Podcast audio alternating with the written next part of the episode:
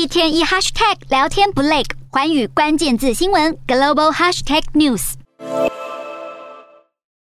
波罗的海国家立陶宛最近执行欧盟制裁，对进出俄罗斯加里宁格勒地区的飞航旅客与货物铁路运输实施限制。俄国为此跳脚，甚至扬言报复。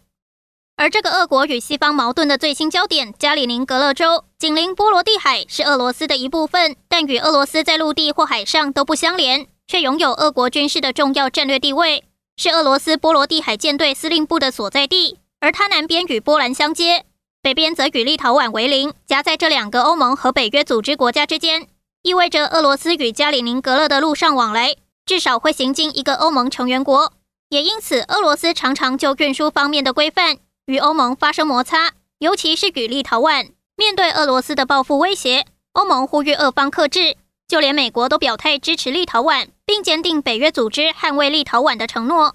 不过，有军事专家警告，如果北约介入乌俄战争，位在波罗的海的北约成员国就得提高警觉。加里宁格勒恐怕会成为俄国攻击这些国家的跳板。